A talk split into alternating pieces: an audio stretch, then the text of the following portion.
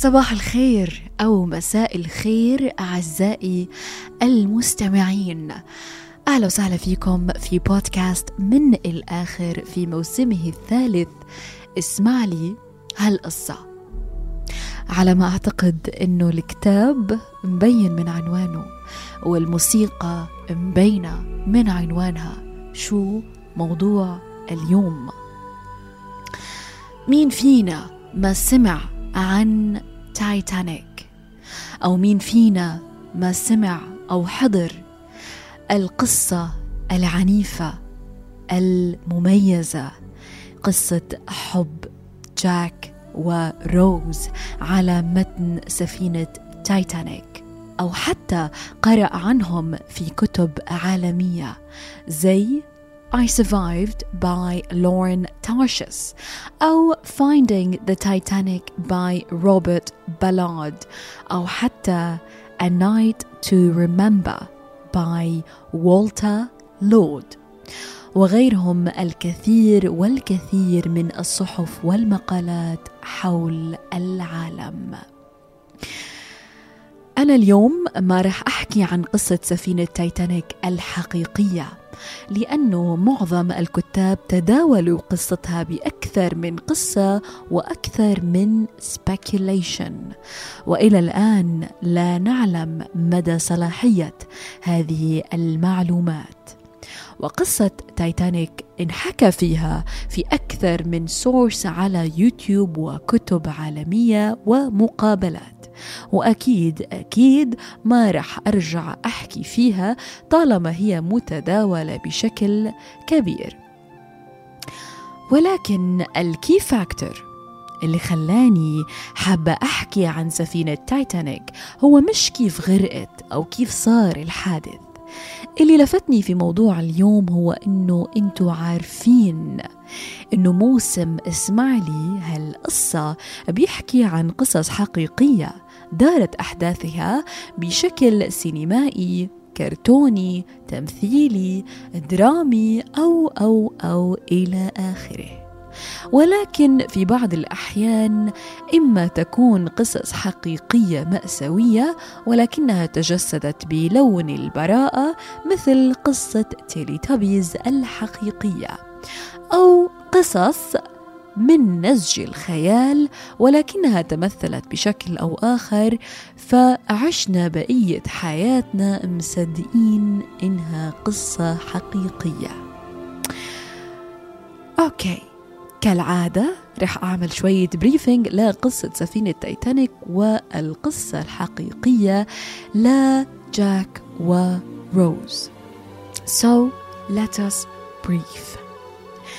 قصة تايتانيك هي قصة حقيقية وجميع ما تمثل هو حقيقي في الحادث. بس ما بدي أحكي عن السفينة كتير والحادث أين وقع وكيف حصل ولكن باختصار شديد وللتذكير تايتانيك أو سفينة RMS The Royal Mail Steamer تم إنشائها عام 1912 هي سفينة مصممة لنقل الناس من ميناء إلى آخر لمسافات طويلة على الطرق البحرية وفقا لجدول زمني. وأيضا هي صنعت لتنقل البضاعة وفي بعض الأحيان كانت تستخدم لأغراض أخرى مثل الرحلات البحرية للمتعة أو بواخر لنقل الجنود. و RMS أو تايتانيك هي سفينة ركاب إنجليزية عملاقة كانت مملوكة لشركة اسمها White Star Line تم بنائها في Harland and Wolff لبناء السفن في بلفاست عاصمة إيرلندا الشمالية. كانت تايتانيك هي أكبر باخرة لنقل الركاب في العالم صنعت في ذلك الوقت وأساسا كانت اسمها التايتان تايتان is a Greek mythology. وبحسب الميثولوجيا الإغريقية هو عرق من الآلهة الأقوياء. يعني من الآخر القوة والضخامة كانت تدعى بالسفينة التي لا تغرق. وها هي؟ باختصار سريع ومفيد وبسيط قصة سفينة تايتانيك كيف أنشئت. ولكن شو هو ال wow factor اللي أنا حكيت عنه في بداية الحلقة؟ ال wow factor يا عزيزي المستمع هو قصة الحب العظيمة التاريخية اللي شفناها من خلال فيلم تايتانيك الذي عرض في سنة 1997 قصة الحب المؤرخة اللي تعلمنا منها كتير معنى الوفاء والإخلاص والحب والفناء.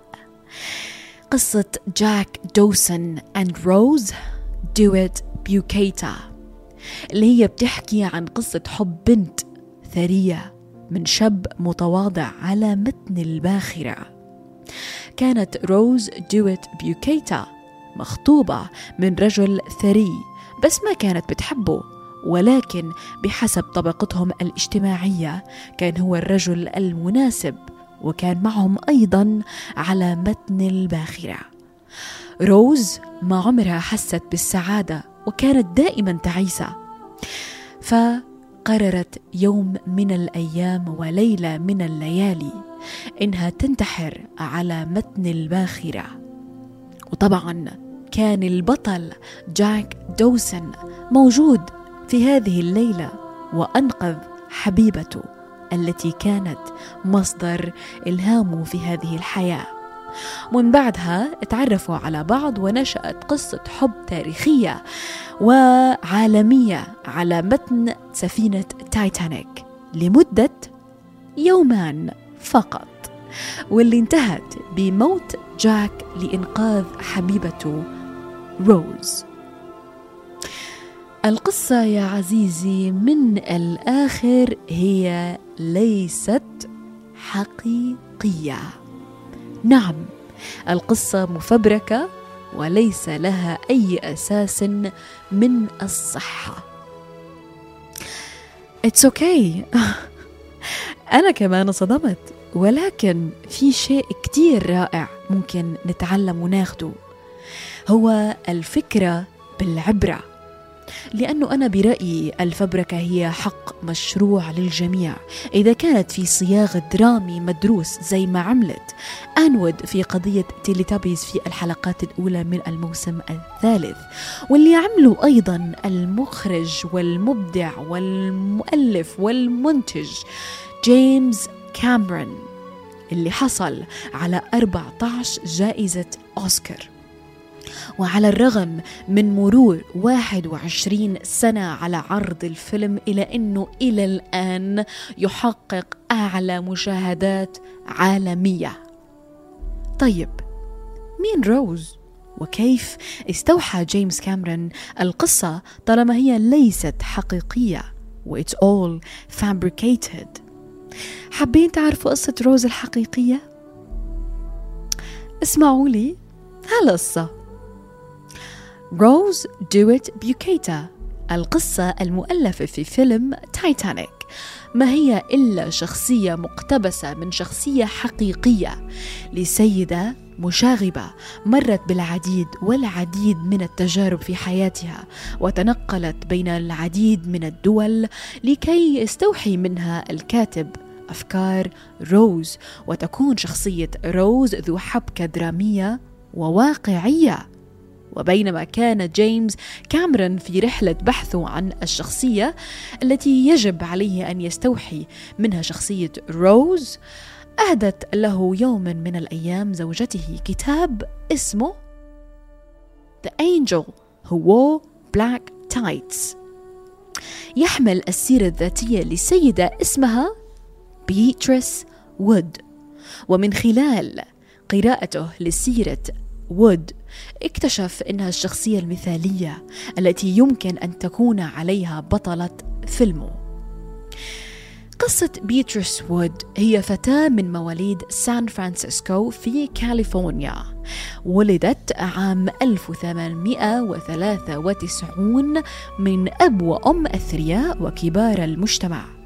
لما صار عمر بيتريس خمس سنوات قرروا أهلها أنهم ينقلوا على مدينة نيويورك. ومن بعدها قررت والدة بيتريس إنها تبعتها على فرنسا علشان تكمل دراستها وتتعلم على أفضل مستوى. المهم أثناء إقامة بيتريس في أوروبا تعرفت على المعارض والفن والمسرح وصارت مغرمة بالفن والمسرح والتحقت بالتعليم بالفن. وفي عام 1912 صار عمر بيتريس 19 سنة وكان أول معرض إلها. الجدير بالذكر أنه انطلقت سفينة تايتانيك عام 1912 وهي لم تكن على متنها. كانت بفرنسا وكانت في قارة أخرى. المهم فجأة قررت إنها ما بدها تعرض ولا أي شيء من الفنون على المسرح وقررت بيتريس إنها تكون رسامة. وكان معروف عن بيتريس وود إنها بتحب التحدي وعنيدة جدا وملولة جدا جدا جدا. المهم كمان ما عجبها إنها تكون رسامة فقررت الرجوع إلى نيويورك. بحجة مرض والدتها. ولكن أثناء وجود بيتريس لعنايتها لوالدتها كان أبوها متحكم كثير وما عجبها. فقررت أنها ترجع على فرنسا وهالمرة قررت تدخل فنون مسرحية ونجحت بأكثر من ستين دور وكانت معروفة بلقب مدام باتريسيا. ولكن أثناء صعود نجاحها صار في نهضة في فرنسا ضد الفن والفنانين تدعى بي دادا. زعلت بيتريس كثير وتأثرت كثير ولكن كان في شخصين في حياتها.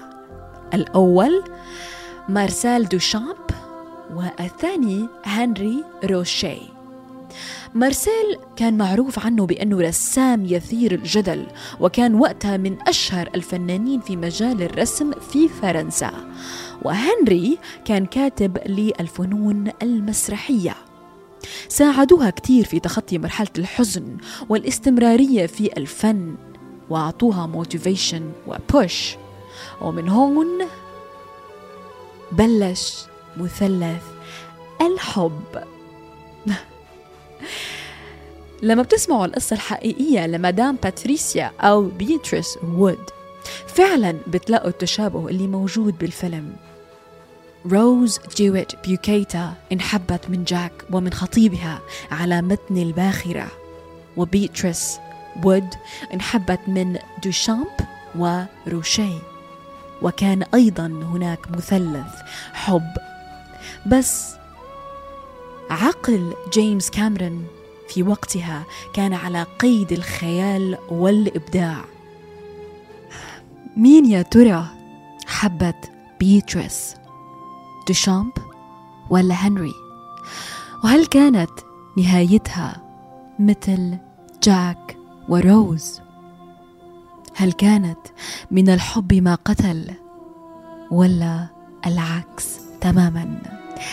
استنوني الأربعاء القادم الساعة السابعة مساء بتوقيت أبو ظبي.